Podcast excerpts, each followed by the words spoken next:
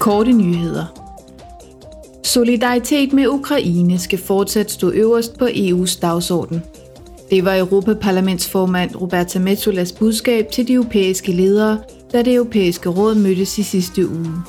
Metsola hilste også den 11. sanktionspakke mod Rusland velkommen, såvel som de ekstra 50 milliarder euro i støtte til Ukraines reparation, genopretning og genopbygning.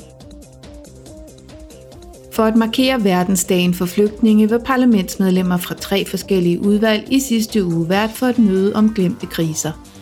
De fokuserede på vigtigheden af inklusion og af at finde løsninger for de fordrevne, der er flygtet til et fremmed land. I sidste uge godkendte budgetudvalget Belgiens anmodning om støtte fra den europæiske fond for tilpasning til Globaliseringen for afskedigede arbejdstagere. Som følge heraf skal der udbetales 2,2 millioner euro i EU-støtte til 603 ansatte i virksomheden Logistics Nivelle i Vallonien. De blev arbejdsløse, da virksomhedens moderselskab besluttede at lukke deres afdeling. Den europæiske fond for tilpasning til globaliseringen for afskedigede arbejdstagere har til formål at støtte borgere, der mister deres arbejde på grund af globalisering og teknologiske eller miljømæssige forandringer –